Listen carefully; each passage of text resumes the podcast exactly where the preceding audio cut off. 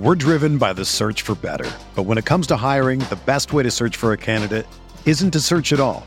Don't search match with Indeed. Indeed is your matching and hiring platform with over 350 million global monthly visitors, according to Indeed data, and a matching engine that helps you find quality candidates fast. Ditch the busy work. Use Indeed for scheduling, screening, and messaging so you can connect with candidates faster. Leveraging over 140 million qualifications and preferences every day, Indeed's matching engine is constantly learning from your preferences, so the more you use Indeed, the better it gets. Join more than 3.5 million businesses worldwide that use Indeed to hire great talent fast. And listeners of this show will get a $75 sponsored job credit to get your jobs more visibility at Indeed.com slash BlueWire. Just go to Indeed.com slash BlueWire right now and support our show by saying that you heard about Indeed on this podcast. That's Indeed.com slash BlueWire. Terms and conditions apply. Need to hire? You need Indeed.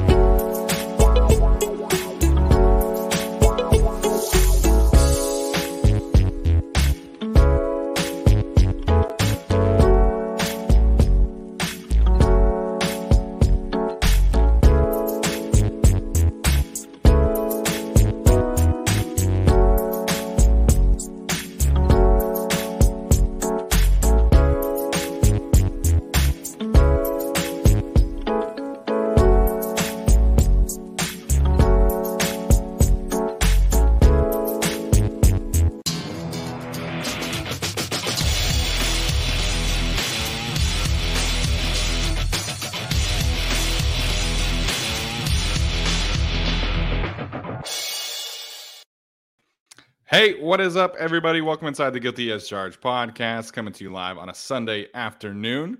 Hopefully, you are uh, not dying of heat uh, on this uh, day. It seems like it's hot everywhere around the country, particularly in California on the West Coast. But uh, here today to talk about some of our annual NFL picks and predictions. Really excited about this. We do this every single year.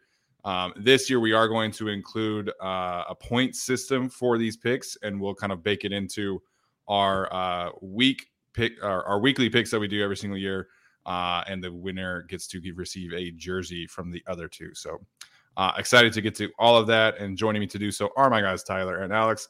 Tyler, we'll start with you, man. How are you doing today? Doing very well. Can't win. Can't wait to win my uh, yellow jersey.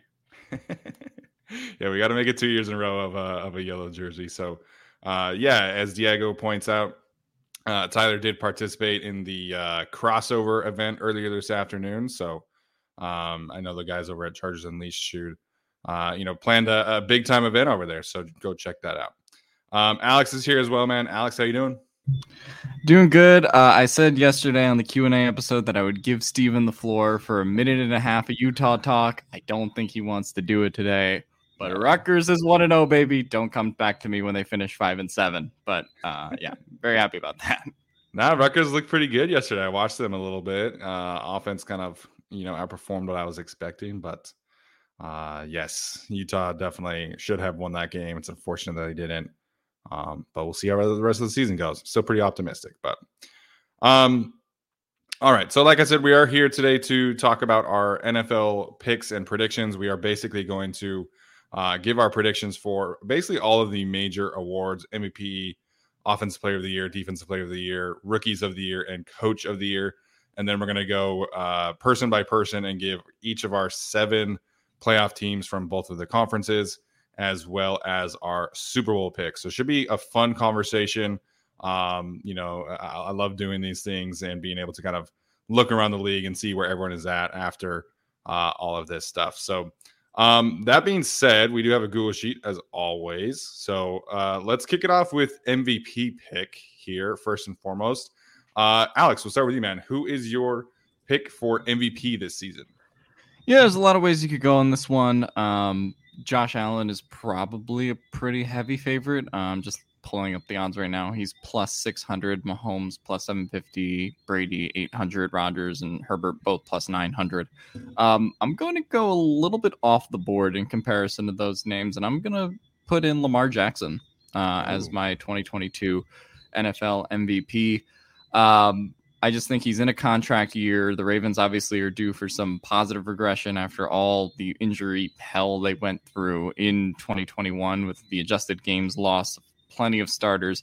Lamar got hurt himself, and then they had to play Tyler Huntley, and then obviously the second half of the season, you know, just kind of collapsed for them. But they looked like a you know Super Bowl team those first two months of the year, um, and then so obviously the injuries and everything happened. I just think Lamar due for a bounce back year himself uh, compared to what he was last year. And I think will show why he, you know, still deserves to be in that top 10 quarterback discussion.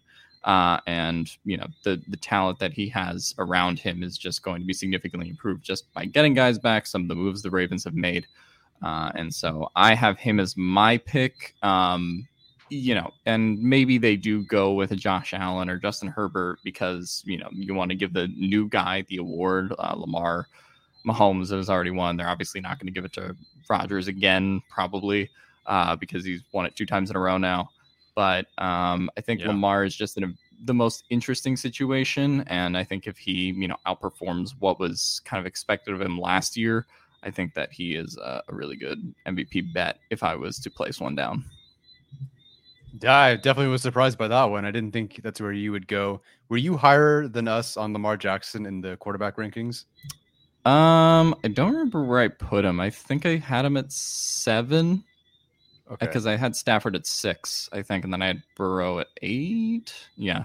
So I am a little bit higher on him relative, but uh, I, I didn't expect to be there either. Like I just sort of thought about it and was like, oh, Josh Allen, Justin Herbert, like, you know, or Patrick Mahomes. Mm-hmm. But yeah. the more I thought about it, the position Lamar's in right now, the the need to perform, uh, in addition to just how high I guess I am on the Ravens, which we'll get to when we do like our standings discussion. Um, I, I think all the things just kind of lean in his way.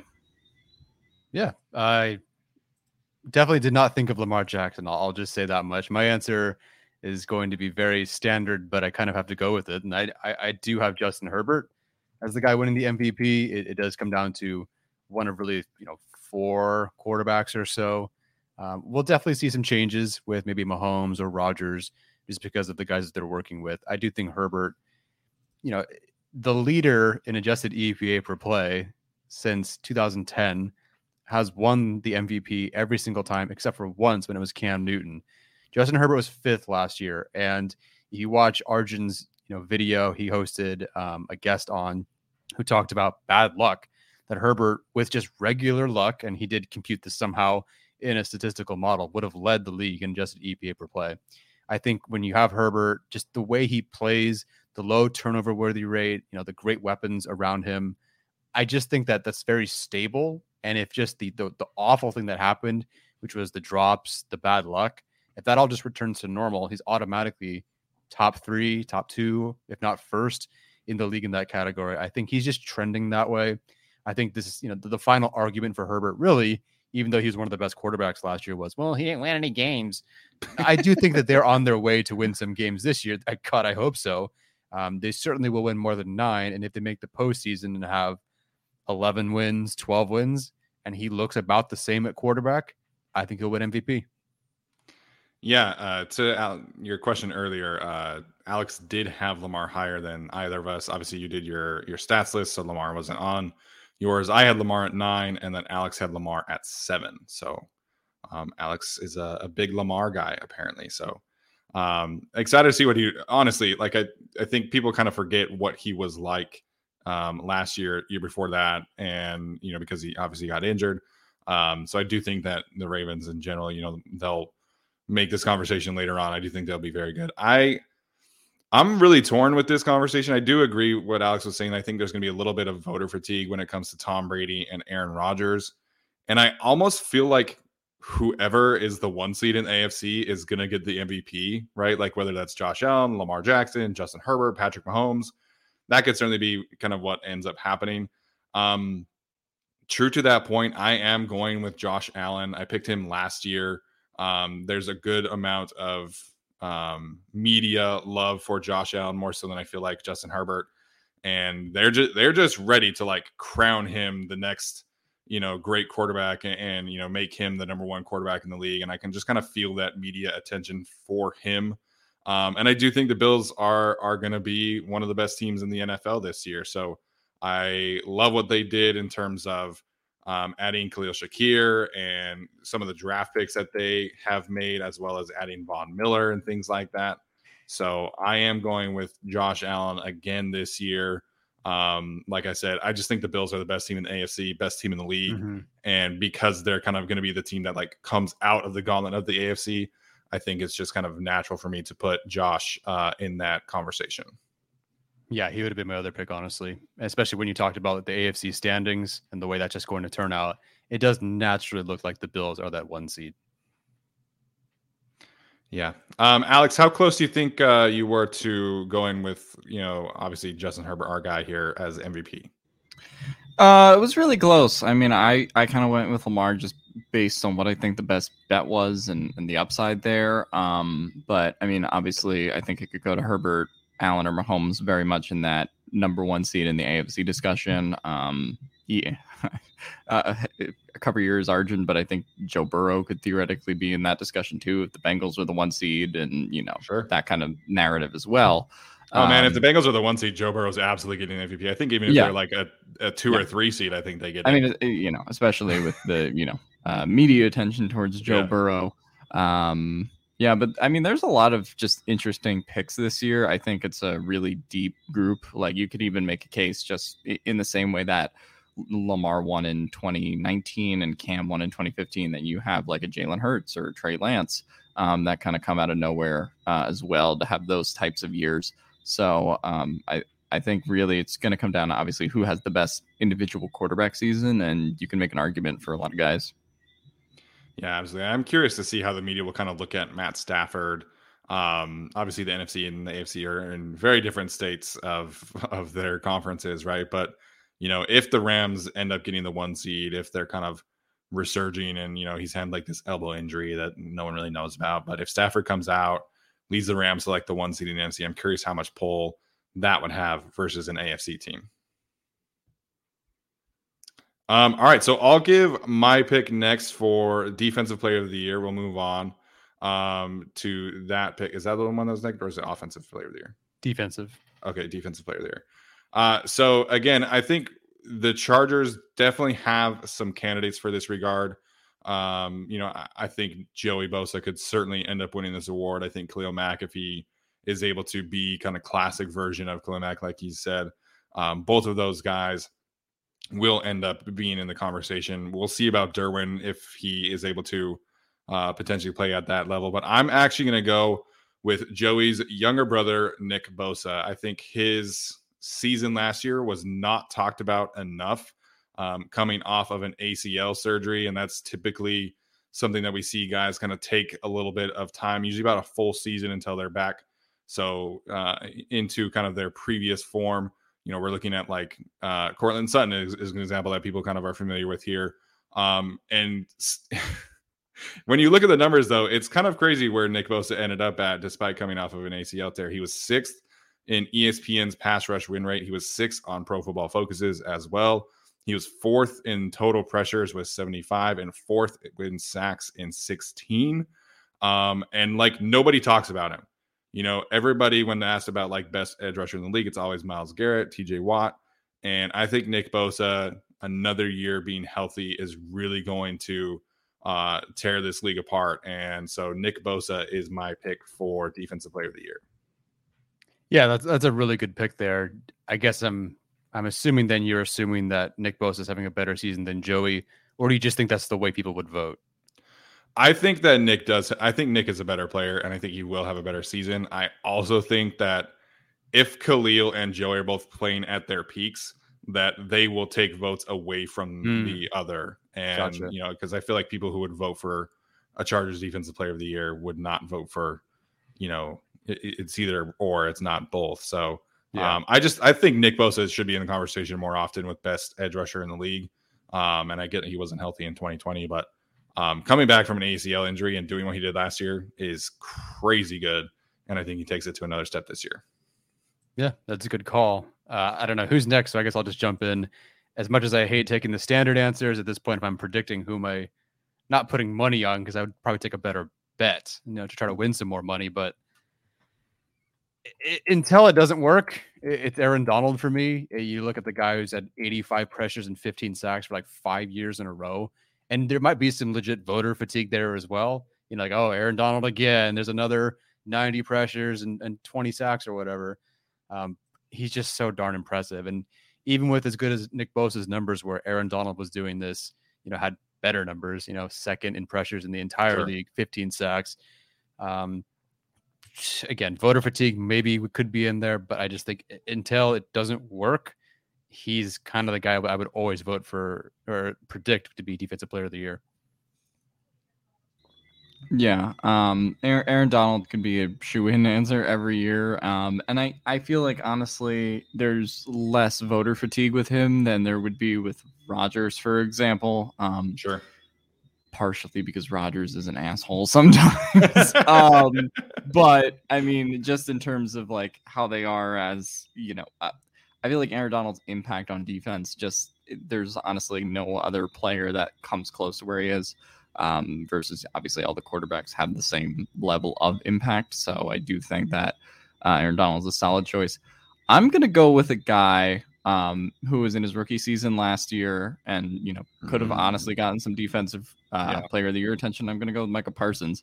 Uh, mm-hmm. I don't like giving awards to Cowboys uh, in general, but I mean, just everything that he is going to have to do for that defense uh, in terms of being – its most valuable player, um, whether it's you know in coverage on the edge. Um, I just think he's going to have the opportunity to rack up a lot of stats, uh, which are obviously important. I think he's going to the way that he finished last year, particularly that last month of the season, was just honestly one of the best defensive you know stretches that I've seen from honestly any player. And you know they gave it to uh, TJ Watt last year. Obviously, Michael mm-hmm. was in mm-hmm. his rookie year, and TJ had the better year anyway. But we were talking about Micah going into a second year. Um, I, you know, there's always that Cowboys media bias too.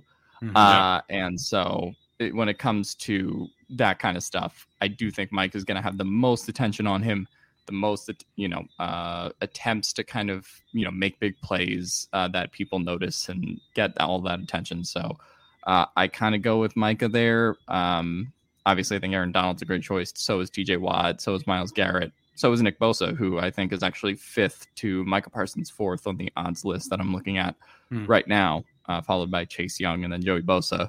But uh, I, I think Mike Chase Young is ahead of Joey. Uh, they're tied at plus two thousand. What on earth? Is he not even playing? yeah, I, I, I, don't. Maybe this hasn't been updated since um, yeah. the news of them putting him on the pup list. I don't know. But uh, yeah, no, I, I just like Micah Parsons a lot as a bet. Yeah, as a bet, absolutely. I, I think you know I'm I'm curious to see what kind of happens with his pressure rate because last year was like historically high, and you know I, I, he's a great player, but if that comes down at all and he's still doing the hybrid thing, you know I'm curious to see kind of what happens there. Um, all right, let's move on to offensive player of the year. Uh, Tyler, we'll start with you on this one. Who you got? Uh, God help me. Uh, offensive player of the year. So obviously I voted, you know, Justin Herbert for MVP, so I won't put him there. I'm just gonna go non-quarterback here. Just that I don't want to put a quarterback here, even though they might win it. I'm gonna go Ja'Marr Chase. I think that. Damn it! That's what yeah, I was gonna say. I know. I mean, uh, you can pick the same person, right? You can pick the same person. That is okay. Yeah, I know. I just think what he did as soon as he stepped onto the field or whatever it took it was incredible last year. He was the best receiver in the draft. You know, he did win Offensive Rookie of the Year last year, right? Yeah, he did. Yeah. Uh, I just think the natural progression is him winning Offensive Player of the Year. He's just a special talent in a very, very, very, very good situation that will keep his floor very, very high, and he's already got a high ceiling. So I think Ja'Marr Chase, if I'm not picking any quarterbacks, uh, Offensive Player of the Year.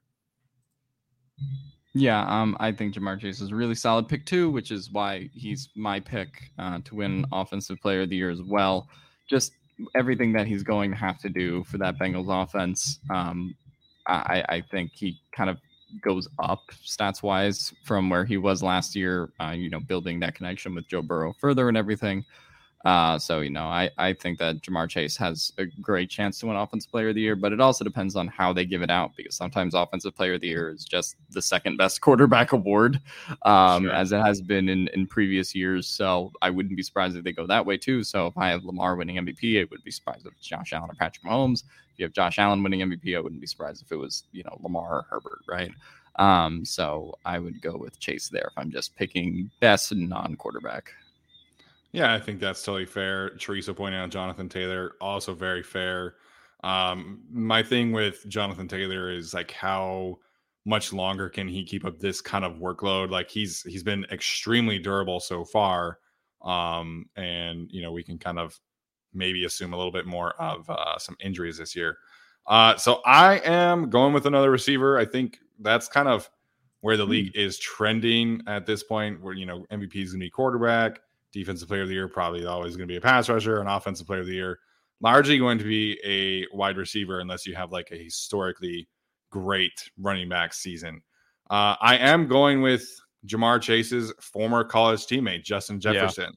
Yeah. Um, to me, he's kind of like that next guy. And, you know, if, if we're not talking about a historically great Justin Herbert and a historically great Cooper Kupp, you know, I think everybody really is talking more about Justin Jefferson uh, over you know what he's done over the last two years, and he's not in as much of a, a great situation as Ja'Marr Chase. Doesn't obviously have the quarterback, but you know they're going to get him in kind of the Cooper Kupp role with Kevin O'Connell and that a lot of that Rams staff, and you know he played in the slot in college, so he's very familiar with that. And you know, I think you know he's gone, he's increased his yards, his touchdowns every single year. I think he'll do that again this year. Um, and I think we could realistically see him cl- get close to 2,000 yards receiving, 18 touchdowns. I think it is within the realm of possibility for Justin Jefferson as they kind of make this transition to uh, that Rams offense. So what you're saying is I have a chance at winning more than two games this year in fantasy football. uh, what I'll tell you is that I had the fourth pick in fantasy football, read two redrafts leagues, and I took Justin Jefferson in both of them. Mm. because mm. I feel so strongly about Jefferson really just lighting the league up this year. Mm-hmm. Yeah, and I absolutely could see that. And at this point, I expected it. It's a top three guy. Justin Jefferson would have been in my top three if I had to make a little bit of a list. It really just comes down to who the quarterback is. And I think Burrow will kind of make it more interesting. They'll probably get into the playoffs. They'll probably win more games. Um, again, none of that wins are a wide receiver stat by any means, but I just think that people like Chase. Like Chase is the new thing and there's no receiver in this upcoming class that is going to do anything like that. Um, so uh, yeah, but either one's good. Yeah, absolutely. All right, we'll move on to coach of the year here. Uh, Alex, we'll go back to you first. Who you got? Yeah, um, a lot of different ways you could go about coach of the year because sometimes it's just the coach of the best team. Um, sometimes they're give it to the Harbaugh, Belichick, or Tomlin, like you know that kind of year, or they give it to the best new coach. Um, and I feel like that is what has been happening recently. Uh, and I'm going to go because of where the floor and ceiling for this team are. I'm gonna go with Doug Pederson. Um, yeah. I think that okay. it's kind of a simple pick. Yeah, Eagles legend Doug Pederson, of course. But uh, yeah, I mean, all you have to do is not kick people. And I literally that, was going to say the same thing. It, all you got to do is not do that and not be a disaster and not abandon your team in a city. And like, you could probably win coach of the year. Um, listen, if Trevor Lawrence takes that second year jump and Jacksonville is a seven, eight win team or like six to eight win team, I think you can make the case for it. Um, and so for me, considering the position Jacksonville was in previously uh, and what it, you know, can be kind of with everyone they added. Yeah, they overpaid, but still, I think that's a team that on paper looks a lot better roster wise. And, you know, they obviously have a much better coach than they did last year. So for me, considering, you know, I mean, you could go Brian Daboll here with the Giants, uh, Mike McDaniel with the Dolphins. But for me, I think Doug Pederson has kind of the most experience and also the best chance to uh, have success relative to what the expectations are for the Jags. Yep, 100% agree. That's exactly who I put. You made the exact same wow, you guys are very in sync today.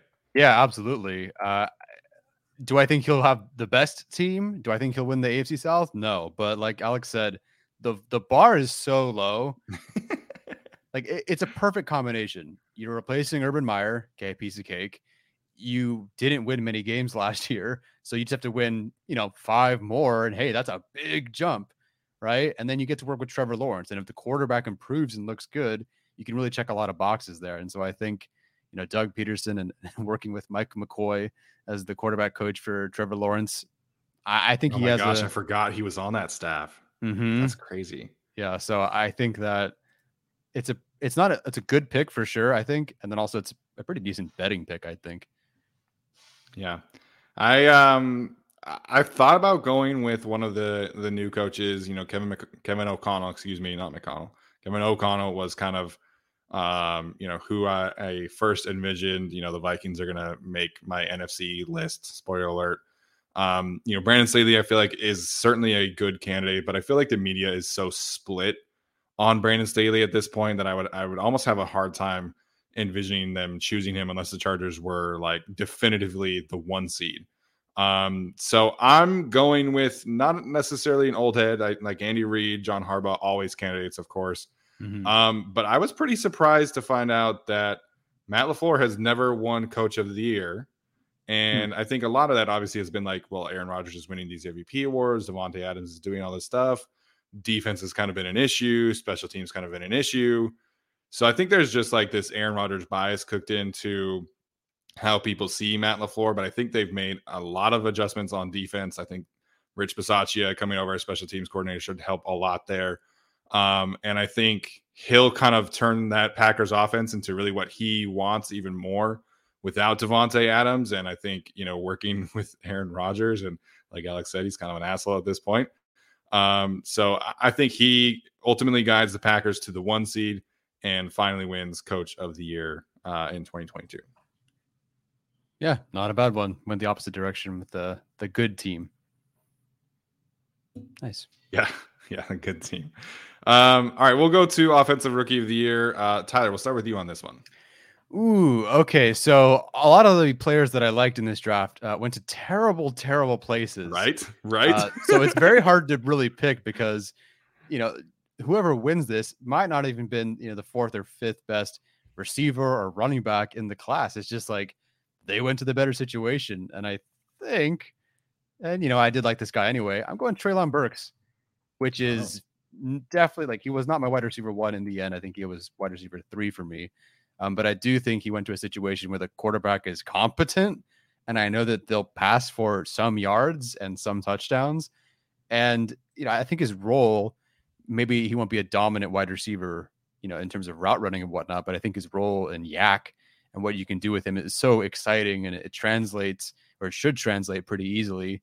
And even with Mike Williams last year, not that they're quite the same player, you can get him involved in a jump ball situation or a YAC shallow crosser situation, and you can put up stats that way as he refines his craft. So I think Burks working with Tannehill, um, again, not my wide receiver one, you know, entering the draft, but he went to a pretty decent spot um, compared to the rest of these guys. I'm going with him. Yeah, I think that's a fine pick. You know, you liked him in the draft, and he's certainly going to be getting a lot of playing time. I think, you know, ultimately this this award, and it, more so than any other award, is obviously an opportunity award, and so it's really hard to kind of siphon through like, okay, who's going to be, you know, a top tier option as a receiver, who's going to be like a legitimate, you know, um, RB one for their team, like Breece Hall in a 50-50 committee. I really like Breece Hall, who's my RB one. I'm not picking him here because I think he's splitting carries, right? You know, Drake London was my wide receiver one. I love his talent. I don't love his situation with Marcus Mariota, Kyle Pitts soaking up a lot of picks. Um, Chris Olave, I considered him for sure, but again, you know, he's splitting a lot of touches. The unquestioned RB one, wide receiver one on any of these teams is Dameon Pierce, and I loved his talent. And you know that Lovie Smith, a defensive coach, is going to want to run the shit out of the ball to keep uh, Davis Mills protected. And so I think Dameon Pierce is is easily going across a thousand yards. I think he's going to get 200 plus carries this year as the Texans just try and be as uh, slow and old school as possible to protect Davis Mills. So from sheer opportunities, I am going with uh, the guy that I really went to bat for in the draft, Dameon Pierce. Um, both good picks. I mean, I think Dameon, uh, just in terms of opportunity, has probably the best odds of the three guys that we're gonna say here. I went with another receiver, um, a little bit off the board, but I went with George Pickens. Um, okay. And I think that I mean the argument for him is obviously he's kind of like taking the league by storm and like training camp and preseason. Obviously, really that's not like you know the end end all be all, but I really do believe in his talent.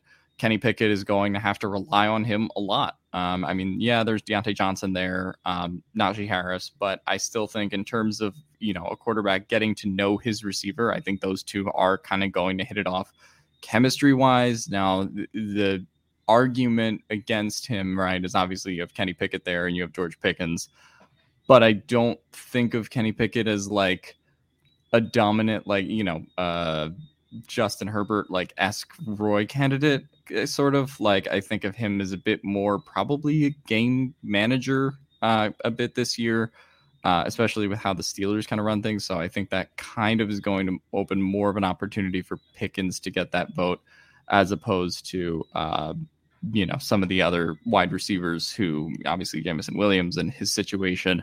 Uh, and Olave is a good pick, but it's also like Michael Thomas is coming back. We don't know if Michael Thomas is healthy, but if if he's there, then I don't think any other wide receiver is capable of winning an award, given how the Saints run that offense. So I yeah. went with George Pickens. Yeah, no, I totally get that in terms of somebody who's got a big opportunity. You know, we'll see what happens with that quarterback uh, battle. I feel like Mitch Trubisky is going to get at least a chance to start there. Um, if Trubisky gets a chance to start there, then I get a chance to change my pick. but I still do think it'll be Pickens or Pickett to start the year. fair, fair. I the one who was like really hard for me to like. I don't want to say like outcast, but the one that I couldn't get out of my mind for this award was Skyy Moore. Mm-hmm. Um, you know, being in that Chiefs offense, I think he's got such a high ceiling, but there's a lot of like Juju love there, and and of course Kelce's going to be soaking up a ton of targets. So I think Skyy Moore could be a, a certain dark horse there, but I think he's just in a, in a pretty crowded situation. Yeah, that's really what it came down to. And even Watson, Christian Watson with the Packers, like, oh, that would be, you know, potentially an unquestioned wide receiver one, but it's really not. It's kind of muddied. And maybe after four games, it's like, oh, okay, Watson or Skyy Moore, these guys are getting 10 targets a game. Whoops. But we really can't tell that at this point. So I'm not surprised we didn't go more Watson here. Um, but I have to wait and see with those guys. You know, I think Watson is still battling an injury, an injury. Oh, too, is he? So. I think he's dealing with a hamstring injury or something. He's like barely practiced. You know, that's why Romeo Doubs has such a uh, fantasy football following right now, is because he's mm-hmm. been basically the guy there outside of Sammy Watkins. Yeah. All right. Our final category here defensive rookie of the year.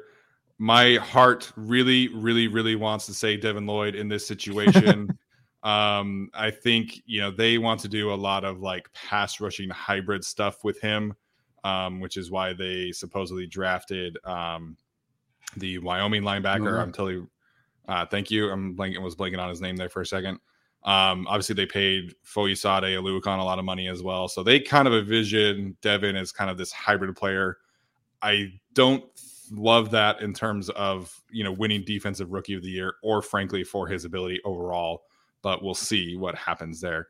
Um, so I'm going to go with Quay Walker, um, a guy who I think is going to make a big time difference, immediate impact on a legitimate contending team, get a lot of tackles playing next to De'Vondre Campbell and be able to start right away. Again, one of the few like surefire starters that's going to put up a lot of numbers. So uh, Quay Walker was my pick here for defensive rookie of the year.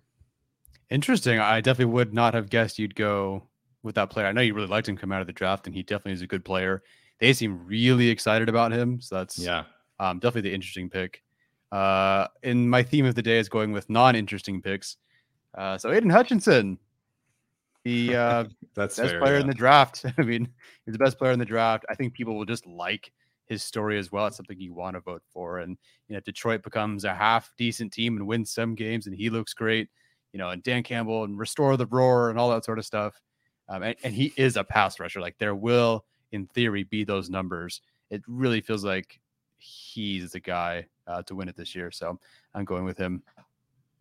Yeah, um, I'm also going with Aidan Hutchinson. So I think me and Tyler are very in sync today. Jinx. Um, just, it, I mean, there are other candidates. Obviously, you could go with Kayvon Thibodeaux. I think Kayvon Thibodeaux, just from the jump, is going to have like a little bit more of a growing pain. And then outside of that, it's like you go Quay Walker. You could go for another one of the edge rushers. Um, a cornerback probably is a tough sell to like win rookie of the year unless you know Sauce Gardner or Derek Stingley just get a lot of picks. So for me, it's very simple. Just Aidan Hutchinson's going to have probably the most sacks out of anybody in this rookie class, and I think he'll obviously kind of get the most media attention as well. Hard Knocks helps with some of that stuff as well. Uh, but yeah, I, I went with Aiden Hutchinson here. Yeah, I went and looked at uh, the winners of this these two awards, particularly for rookies, right since 2000. Um, any guesses on? So there were two cornerbacks to win Defensive Rookie of the Year since since 2000. Any guesses on those two players?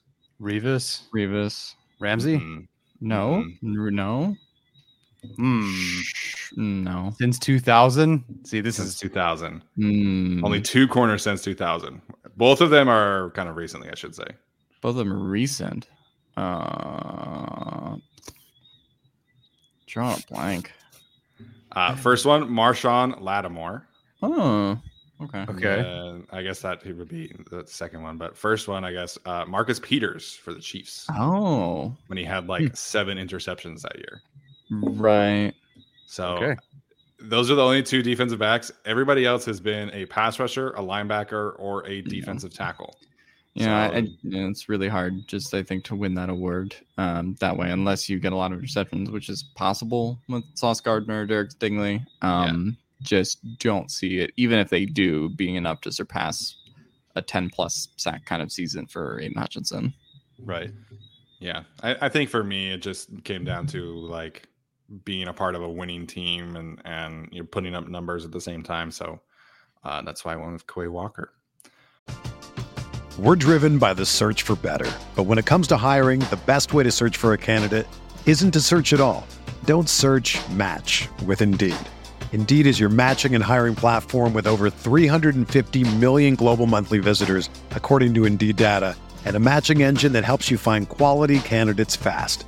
Ditch the busy work. Use Indeed for scheduling, screening, and messaging so you can connect with candidates faster. Leveraging over 140 million qualifications and preferences every day, Indeed's matching engine is constantly learning from your preferences, so the more you use Indeed, the better it gets. Join more than 3.5 million businesses worldwide that use Indeed to hire great talent fast. And listeners of this show will get a $75 sponsored job credit to get your jobs more visibility at Indeed.com slash BlueWire. Just go to Indeed.com slash BlueWire right now and support our show by saying that you heard about Indeed on this podcast. That's Indeed.com slash BlueWire. Terms and conditions apply. Need to hire?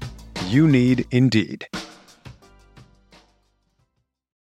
When you need mealtime inspiration, it's worth shopping Kroger, where you'll find over 30,000 mouthwatering choices that excite your inner foodie. And no matter what tasty choice you make, you'll enjoy our everyday low prices, plus extra ways to save, like digital coupons worth over $600 each week. You can also save up to $1 off per gallon at the pump with fuel points. More savings and more inspiring flavors make shopping Kroger worth it every time. Kroger, fresh for everyone. Fuel restrictions apply.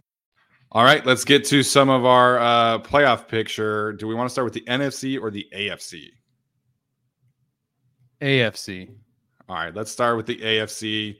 Um, Tyler, we'll start with you. Uh, we'll do four, our four division winners and then uh, the wild card teams. So walk us through your thought process here and who you have as the four division winners in the AFC. Okay, AFC feels a bit like a shoe in at this point. Um, so I'm going with the Bills with the one seed. I've flip flop between this one, but I've convinced myself at this point that the second seed is actually going to go to the Chargers. Hey, the AFC West. Again, I'm trapping myself here for you know you should prove it first, you should show it first. But I've always felt the Chargers were the better team on paper, um, but it really feels like that this year. And the Chiefs are going through some turnover of their own, so I think that I just think the Chargers it's it's their time. Um, so them, so the Chiefs do not win the AFC West, thank goodness. This was a tough one for me. I went one of the AFC North teams. It was between the Bengals and the Ravens for me. I just kind of think the Bengals have done enough this offseason. It's a bit of a surprise because I poo pooed on them last year. Um, I didn't realize that their defense would have carried them throughout the entire postseason. Definitely did not expect that. So I'm going Bengals there. Um, AFC South, I almost don't care, but I'm going to go with the Colts. And then five through seven. Oh, sorry. Do you want to go there or no? No, we'll wait and we'll Okay. each do the uh, division winners first. So, um, all right, uh, Alex, you wanted to give your four division winners in the AFC? Yeah, um, I'll start with the one seed, and I kind of previewed it earlier, but I do have the Ravens um, as the one seed. I have them winning the North. Um, just again, feel they're due sort of her bounce back year, positive injury regression, all those sort of things. Obviously, very good coaching there um, in terms of John Harbaugh, and I think Lamar is going to you know go back to that 2019 2020 type of form. So all of those factors combined, I, I just have the Ravens there my two seed, I do have the Buffalo Bills. Um, as Tyler said, like, yeah, maybe you could like talk yourself into the Dolphins or Patriots being a wild card team, but I, I just don't see either of those teams, if the Bills are healthy, having enough to really compete with them. Um, oh, okay, get the dislike button ready. I still have the Chiefs winning the AFC West.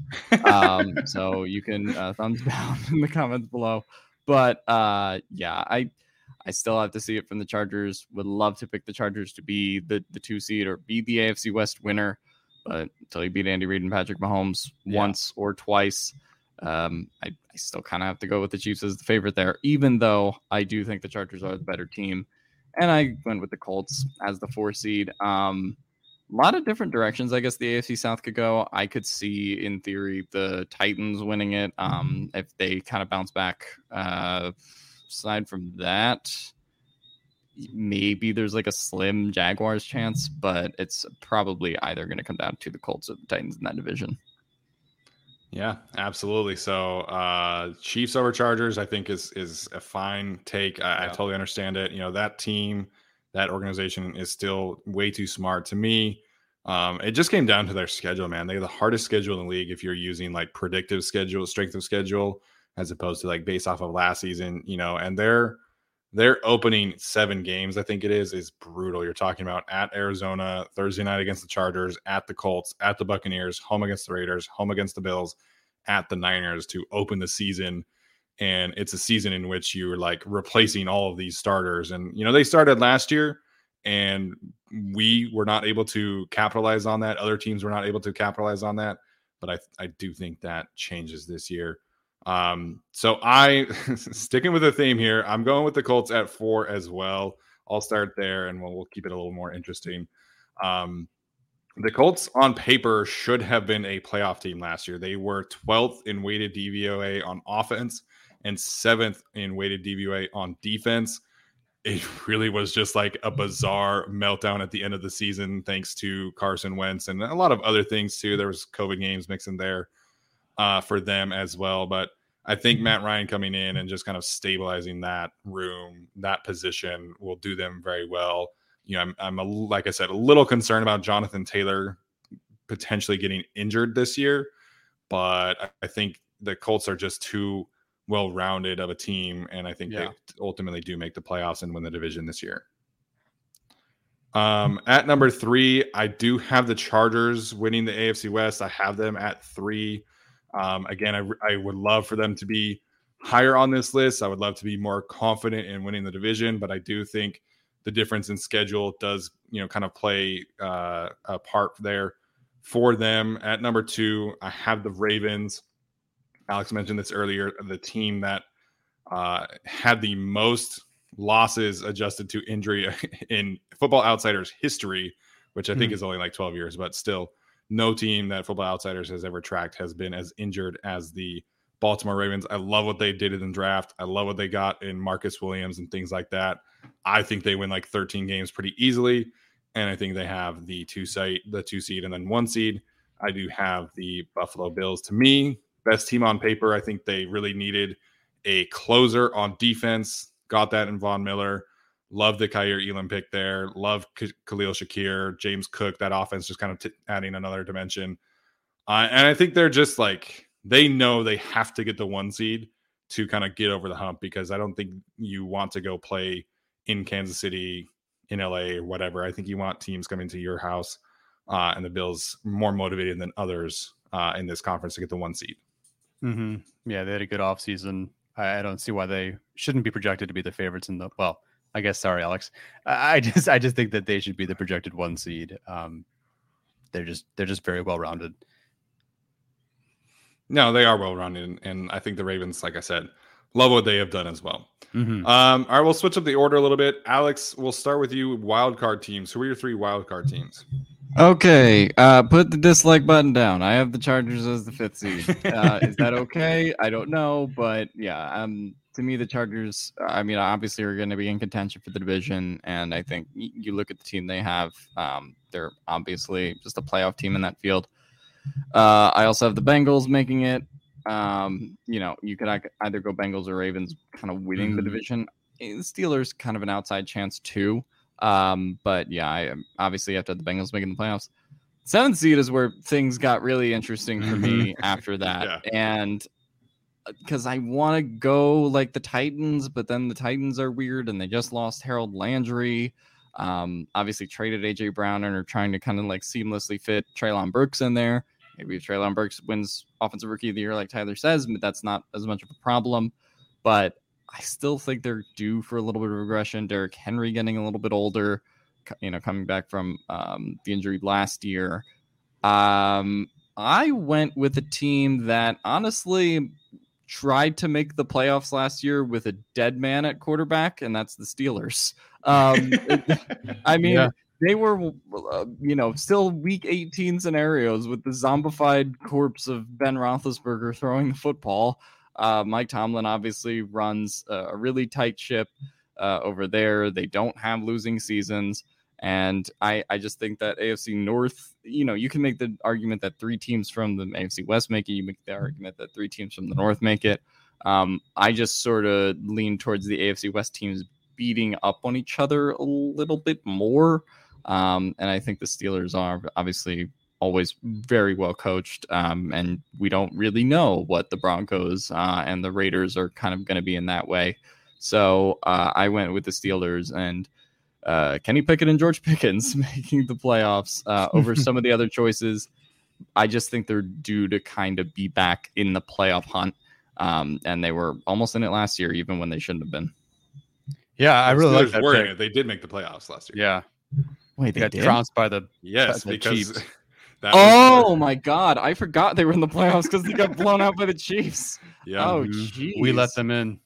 Yes. Oh, yeah, we, we- did. If the Chargers and Raiders had tied, the Steelers would not have made it. So Wow. Mhm. Okay, well, I mean that bolsters my argument more because they were already in the playoffs last year with Zombified Yeah. Ben Roethlisberger losing, I assume, fifty-eight to nothing to the Chiefs. So, um, yeah, Yeah, There you go. not a bad one. Mike Tomlin, a pretty safe bet there. All right, Tyler, let's uh let's hear your wild card teams next. Okay, the, oop, that's not me over here. Uh, then no surprise, I do have the Chiefs, then the Ravens, and then I'm going to go with the Titans to wrap things up pretty quickly here. Chiefs Ravens, kind of a flip flop. I just think you know Ravens could win the division, be third, whatever. Chiefs could win the division, be second, whatever. It really just came down to that seventh team, and I, I guess it's the Titans. I don't really know who else to like. Do I really believe in the Steelers all that much? Eh, but there's that Mike Tomlin effect. But then I think the Titans are kind of a safe-ish bet to maybe make it in, and their division's really not that great. Like they could actually win their division as well, um, and I wouldn't be surprised. So I'm going to put the Titans at seventh because I feel slightly better about their situation, uh, especially in the AFC South. Yeah, absolutely. So I do agree. I have the Chiefs at five as well. Oops. There we go. Make sure I spelled Chiefs right. Um, you know, obviously a really interesting defensive conversation there um, with all the young guys. I think ultimately you probably feel better about their future, their short term with all of these young guys. Probably you don't feel so great about it. Um, they were 13th in weighted DVOA last year on defense. Um, I think that probably comes down, and again, I feel like that does contribute to kind of their their slow start a little bit. Um, offense, I, I, feel like should be fine. Should probably still end up being a top five unit. Um, at six, I do have the Bengals. Um, mm-hmm. Very curious again, just kind of how everything plays out there because they were on paper not a playoff team last year. If you're talking about like DVOA, they were they were 12th on offense, which is good.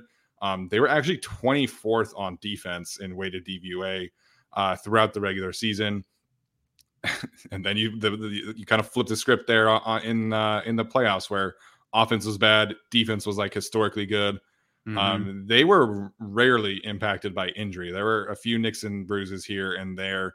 Um, you know, so what happens if Ja'Marr Chase, you know, misses a few games with a hamstring? What happens if Jonah Williams at left tackle misses a few games with uh, a hip injury or something like that? So um, I don't think they'll be as healthy as they will be this year. I don't think they will have as easy of a schedule as they do this year. They'll have uh, the 7th mm-hmm. hardest schedule in the league. Again, if you're using kind of a predictive model based off of uh, betting predictions there. But I do think their offense will improve again another year in the system, another year with all those guys. Um, and seven again, so hard to predict this team. Um, Raiders, Broncos, I feel like are, could certainly make in make it interesting there. The Dolphins with their uh, YAC group of receivers could certainly make it interesting. I, I just trust the Titans more at this mm-hmm. point than any of those other teams. I feel like there's less turnover. You're not dealing with like a young coach. You're not dealing with um, injuries. You're not dealing with a lot of turnover. So I feel like the continuity in Tennessee is just going to win the day. And they were the one seed last year, and like nobody talks about it. and that was yeah. with AJ Brown playing only 12 games. Julio Jones was their wide receiver too, played like three games. Um, you know, Ryan Tannehill missed a game or two. So again, a lot of games lost to injury on that team, and they're still the one seed. So I think that kind of talks to you about how good of a coach Mike Vrabel is. So uh, they're my pick mm-hmm. in the uh, seven spot. Yeah, I get you. Not bad. All right. All right. Let's uh AFC Championship game picks. Um, I'll start us off here. I, like I said, I'm a big believer in the Buffalo Bills, mm-hmm. so I am going to pick the Bills over the Ravens in the AFC Championship game. Uh, going chalk in terms of my playoff seeding, but I just believe in what those teams have done this offseason, the quarterbacks, and uh, you know I do think the Buffalo, Josh Allen, do ultimately get over the hump and win the AFC this year. Yep, I'm halfway there with you. I have the Bills over the Chargers. I think the Chargers actually make it to the AFC Championship, but I don't think they. I, I, there's no chance I could put put them to make it to the Super Bowl just yet. You got to show me. Yeah, um, I actually am in sync with Tyler again. I picked the Bills over the Chargers. Um, yeah, I don't. I, you know, we could talk about like I just think the Chargers are one of those teams that even if they don't win the division, they can get hot certainly in sure. the playoffs. Um, have a lot of playoff ready players, which is something Staley's talked about in terms of um, J.C. Jackson and Kyle Van Noy, and you know just guys that know how to win, Sebastian Joseph Day, etc. Um, so I got the Chargers, even though I don't have them winning the division, getting to the AFC Championship game, but I, I do think it's pretty unanimous for the Bills, obviously here. yeah, Teresa points out this Alex Tyler love affair getting a little spicy tonight. Yeah. Why is it spicy? um, three for three on the Bills, man. That, that's a little surprising, but you know they're such a good team, and uh, I think we all believe in that quarterback and that mm-hmm. ecosystem that they have going up there. So um, I do think the Chargers will win a playoff game. I will say that. Um, definitely not down on the Chargers by any means, um, but Bills over Ravens to me uh, is pretty easy. So. Um, all right, I'll start us off with the NFC. Um, much easier to predict the top. I feel like it's it's pretty much going to be the same. I have Packers as the one seed. I have the Bucks as the two seed. Um, little bit more difficult to predict the order of three and four, but I do have Alex's Eagles as the three seed.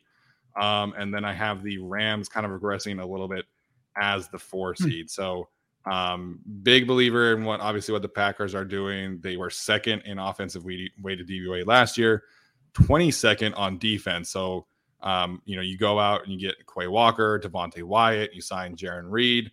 Um, you're kind of pivoting to like this run first offense, defensive team. So I like what they're doing there. The Bucks, I think they're just too talented. They have too much talent across the board, even with the interior offensive line injuries. Um, you know, adding Shaq Mason, Luke Goedeke, I think is is fine. You feel good about that interior. and then on defense, like they're just going to be fantastic. Um, obviously, the Eagles is is the big surprise, but I, I don't believe in Dallas. I, I frankly don't. Um, you know, they got significantly worse this offseason. Um, and the Eagles did everything you possibly could have except for trade for a star quarterback to improve your roster. So, um, big believer in the Eagles. And then the Rams, just this kind of weird vibes. I don't think that they have great depth across the board. They haven't really ever had great depth across the board, but at some point that has to matter. And I do think it's just so hard to you know, win a Super Bowl, do all of that thing, all of that stuff, and then come back and like be a one seed. So mm-hmm. I think the mm-hmm. Rams obviously still win their division, but I think they will kind of take a, a, a slight step back this year. Yeah, I could definitely see that. The whole NFC West is a kind of weird one to predict. Um, Alex, you want to go next? Sure. Um. Okay. I have. Uh, do I have the same teams? I think I do. Uh. So yeah. I mean, no one else is winning that division except for the Packers. Um, same thing every year. Uh, don't have to do anything but against it. Oh, actually, well, that's wrong. I had the Rams as the one seed, but I do have the Packers as the two seed uh, coming into this. So, and then mm, you could flip flop the order of these teams. I think the Bucks take a bit of a step back this year, so I actually have them as the four seed. Um, obviously, just kind of going through a lot of injuries. Um, you know, uh, I don't know how invested Tom Brady is, uh, you know, with his sure. current situation right yeah. now. Um, so I do kind of have the Bucks as the four seed. Um, could go either way with three and four for me, but I do kind of think the Packers and Rams are the class of the NFC, if you will. Um, for up up until July, I still kind of believed it was Cowboys as NFC East winner and then Eagles as wildcard team. Um, the the Cowboys are going to be starting uh 95 year old Jason Peters um, in place of Tyron Smith, though, and yeah. that's going to be a problem. So uh, I do think that the Eagles ultimately, you know, have gotten better, kind of like Steven said, uh, and I, I think they're kind of a safe pick over the Cowboys now. Um, obviously, I still think it's going to be pretty close between those two teams. I do still have the Cowboys making the playoffs, but um, I, I, think the mm-hmm. Eagles are are probably just better at this point. Yeah, I'm still surprised to see you guys put the Eagles in the third seed. Is it just because the NFC East? Uh, did you see what I tweeted out yesterday? Is the strength of schedule as well? Yeah, they have the easiest. They have the easiest schedule in the league. So yeah, by and they have the best NFC offseason in the league. Yeah. Yeah. Okay. I get that. All right. Uh, not a whole lot different for me here we actually all have the same four teams. It, really isn't much of a surprise. It's just the order. Um, I'm a big Rachaad White guy, so Bucks go there. Uh, and then I do have the Packers. I'm gonna go with the Rams and then the Eagles. I definitely have the Eagles as the, I mean, clear division winner. Um, but I, I still would have them fourth. I just I don't know how many games they're really going to win.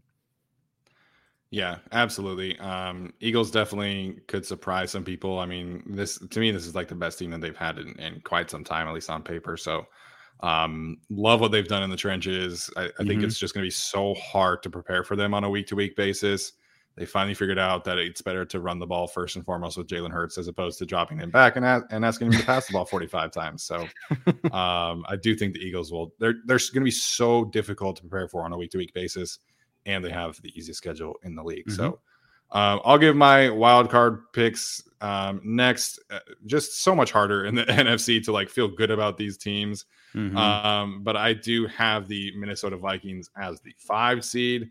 Um, I have the Cowboys as the six seed. I don't feel great. I feel like they're probably going to win like nine games, eight games.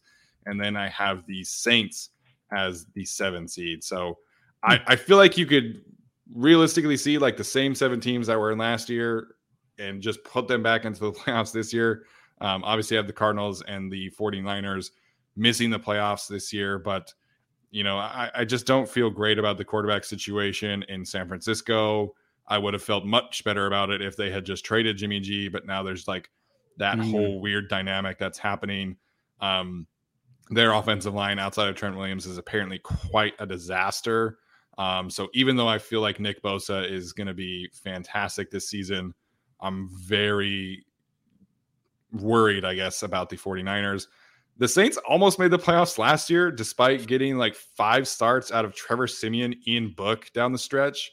Um, and I think you know, getting Jameis healthy, getting Michael Thomas healthy, adding Chris Olave, to me, that's like a big shrug emoji at number seven. I just like felt the best about them, I guess, yesterday when I was preparing this. Yeah, big shrug emoji to a lot of these guys. Um, all right, Alex, go for it. Yeah, I actually feel pretty enthusiastic about the Saints. I have them in my fifth seed here. Wow. Um, all right. And I mean, you kind of mentioned it. If they get a whole season out of Jameis, Michael Thomas, and Olave, like I kind of think they're an automatic fifth seed. Um, you know, not that that like means a whole lot when we're talking about those wildcard teams, but um, I, I, guess there is the whole like coaching change thing to talk about uh, with Sean Payton retiring. But um, yeah, no, I, I just really believe in the Saints and, and kind of how they should have probably made the playoffs last year if Jameis had stayed healthy. Um, but you know, he was playing well towards the beginning of the season, and I think they're just kind of due for a bounce back. And if you get a another theoretical, you know, career year out of Michael Thomas, um, I, I honestly think the Saints could still beat the Bucs in that division. Um, I'm not going to say that it happens, but the Saints have always kind of been the Bucs kryptonite in those head-to-head matchups mm-hmm. as well. Yeah. Um, so I had the Saints at number five. Number six, I had the Dallas Cowboys. Um, yeah, just kind of not anyone else I feel really good about to knock the Cowboys out of the playoffs, even if I wanted to with some of the injury problems and everything else they've been having there. Um, just no one else I feel confident about taking. And yeah, seven is kind of where things like in the AFC got murky for me. But I took the Niners. Um, I am kind of just betting on the upside of Trey Lance at this point. Mm-hmm. You put the Cardinals in this position as well, and I think it would be justified. Uh, but yeah, I just I don't want to bet against Kyle Shanahan. Um, I feel like sure. he'll just find a way to kind of figure it out with Trey Lance, and obviously I think he'll get better, you know, over the course of the season as well kind of one of those dark horse, you know, MVP type candidates as well, like Mahomes was when he, you know, had that kind of, um, you know, sit year and then, you know, obviously came in the second year. So if, if Trey Lance can get hot, um, I think that that's a very dangerous thing for some of the rest of the teams in the NFC as well. Uh, so came down to a couple teams. You could go with Cardinals. Um, you could go with the Vikings as well. But I just kind of went with the upside of the Niners there. I am surprised because I was the least high on Trey or on Trey Lance, but I feel like I feel the best about him in these rankings. I'm going to go with the 49ers in the fifth seed. and I'm going to go with the Vikings after that. And then I am going to go with the Saints. I don't know how the Cowboys making the postseason. I just think they're just kind of this zombie team of what they used to be, and everyone's kind of yeah. older, everyone's kind of hurt. You know, the guys aren't really there anymore. So I just I don't know. I just feel like they're eventually just going to have to collapse at some point because they've always had a couple of stars who can make it. And listen, Micah Parsons might win Defensive Player of the Year, but I just don't think they have enough there to sustain them throughout the entire year. Yeah, absolutely. I, you know, I totally understand the 49ers pick, and I, I guess it kind of is counterintuitive, counterintuitive of me to say uh, Nick Bosa for Defensive Player of the Year and then not have the Niners in the playoffs. But you know, I, I just think that off, the offense is weird vibes this year, and I and Kyle Shanahan is earn the right to you know receive some blind trust to a certain extent, but um, they play a much difficult, much more difficult schedule than the Cowboys do. Again, NFC East shout out uh, would be nice to play in that division. Um, but yeah, so that's that's the NFC this year. Arjun taking some uh, some dislike to our picks of having the Titans making the playoffs. So we'll see. I'm with you, buddy. All right, let's talk about uh, NFC Championship game. Alex, we'll start with you. Who is your uh, pick there? Oh, I have to do it. Oh, I'm gonna regret it. I'm going Packers over Rams. I'm gonna regret it. Okay. I thought you were gonna put the Eagles in there. That's why you were doing no, the regret no, thing. No, I just I love doing the Rodgers hypothetical. He gets back to another Super Bowl and then he'll you know get punted in the divisional round or the championship game as always. Um, I don't know. I just believe in the Packers more this year, even though that seems counterintuitive because they lost Davante Adams, obviously. Um, but I think Rodgers is kind of going to come out, you know, with something to prove, obviously, with some of those young receivers. Uh, I don't think their defense really got worse in a way. Uh, obviously, they added some of the pieces we talked about, um, Quay Walker and stuff earlier. So I uh, just think the Packers still uh, are going to, I, you know, be there when it comes time for the playoffs. And I think Rodgers, this is finally the year he breaks through um, in that crowded NFC. Is you know probably one of the weaker NFCs. Obviously, we've been through in a while, so I just kind of went with the best quarterback out of that group. Um, and to me, with the Bucs on the decline, uh, I do kind of think that is still the Packers. Okay. I mean, at some point, Aaron's got to do it, man. Like at, at, at some, some, point, he's he's got to do it. So eh, maybe this year. All right, Tyler, uh, who you got here? He's not doing it this year, is he? It's going to be the uh, the oops, uh, the Bucs over the Rams. Packers are going to do something really stupid. They're going to be fighting Rachaad Whites. Heck yeah, baby! Invest while you still can. I just, I, I obviously the Bucs is the one seed, so I believe them in them slightly more than you guys. The Packers, they'll probably look really, really good, then lose in the first round. So I have Bucs over the Rams. Yeah, um, I also have the Bucs. I have them beating the Packers again. Um, you know, in the obviously NFC Championship game. I mm-hmm. know that Tom Brady is not necessarily super locked in at this point. Um, you know, who knows what the heck was going on with that like vacation. I just think that the Bucs are like clearly the most talented team, most ro- most talented roster, and at some point Tom Brady probably realizes that and uh, gets a little bit more locked in. So I also just don't trust the Packers to beat the Bucs at this point. Like I, I don't see any reason why anybody would do that. If you have them, if you have the Buccaneers losing to the Rams, I would understand that. Um, mm-hmm. But I do have Bucs over Packers for the NFC game. Yeah. All right. All right. Let's do uh, Super Bowl picks next. Uh, I'll kick this one off. I mentioned this earlier. I'm a big believer in the Bills. I have them winning the Super Bowl over the Tampa Bay Buccaneers. Josh Allen gets his uh, parade, I guess, if you want to call it, and uh, people start talking about him as the best quarterback in the league um, mm-hmm. because of that recency bias. So I just love what the Bills have done this year. You know, that defense I think is going to be so good. And they were third in weighted DVOA last year. You add Von Miller into that mix. I just love what they have done over the last couple seasons. I agree. Bills over Bucs. I have the Bills over the Packers. Uh, um, I, you know, I want to see Rodgers in the Super Bowl again. Um, I don't think it's, yeah, um, I mean, I always love watching him, and just seeing Rodgers and Allen in the Super Bowl would be crazy. That would be fun. That would be a ridiculous matchup, like when people, you know, had like Chiefs Packers Super Bowl predictions a couple years ago with Mahomes and Rodgers. Um, that would be just a really fun matchup. So I'll go Bills over Packers. I guess we're all unified on the Bills, so we'll all lose together with the Bills if they do collapse in the playoffs. Um, so I guess we can't really lose too many points. Yeah. Yeah. Uh, so I guess I didn't explain this earlier. So in terms of our uh, jersey bet picks, um, you get one point for having a correct choice here.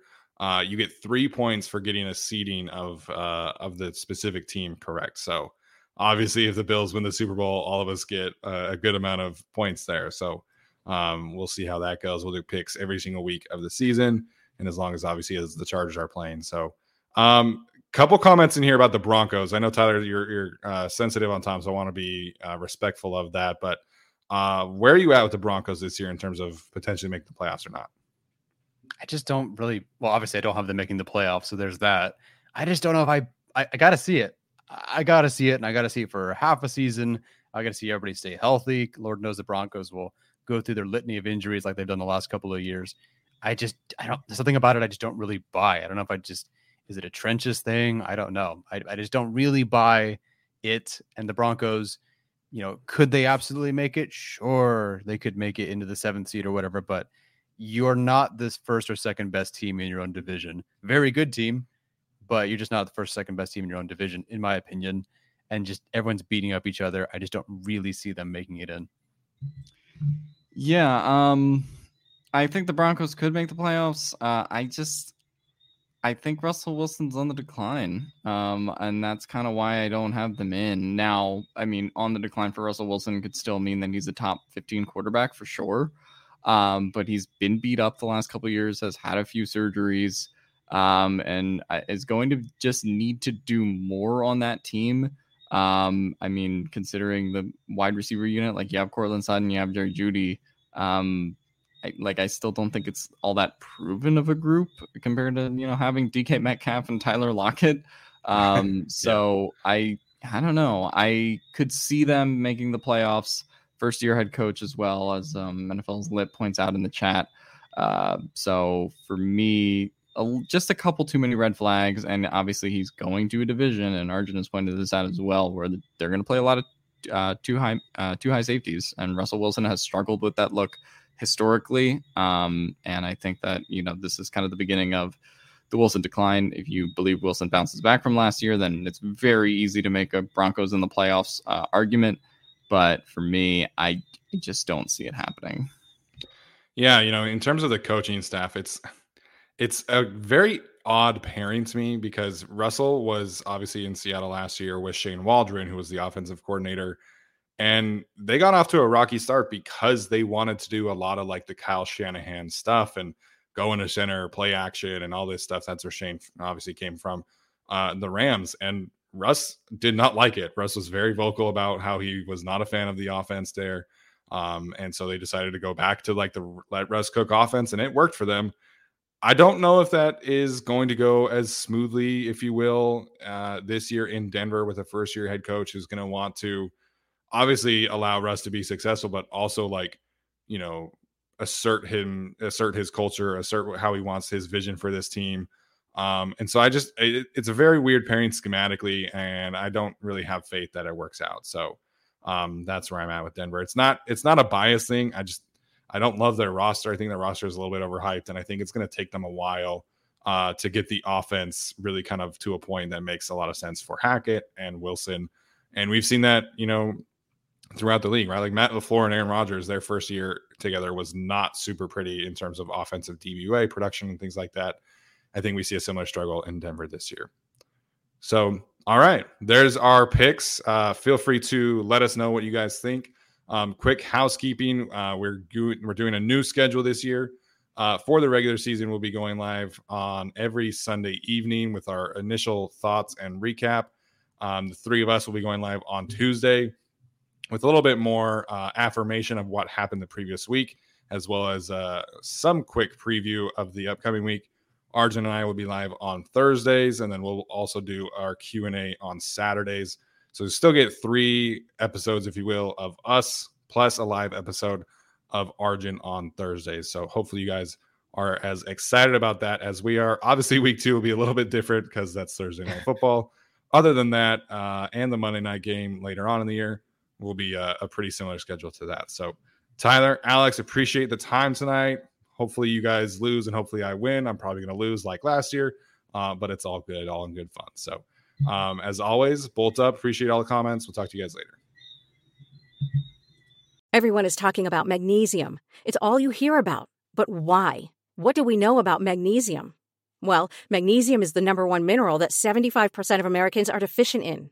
If you are a woman over 35, magnesium will help you rediscover balance, energy, and vitality. Magnesium supports more than 300 enzymatic reactions in your body, including those involved in hormonal balance.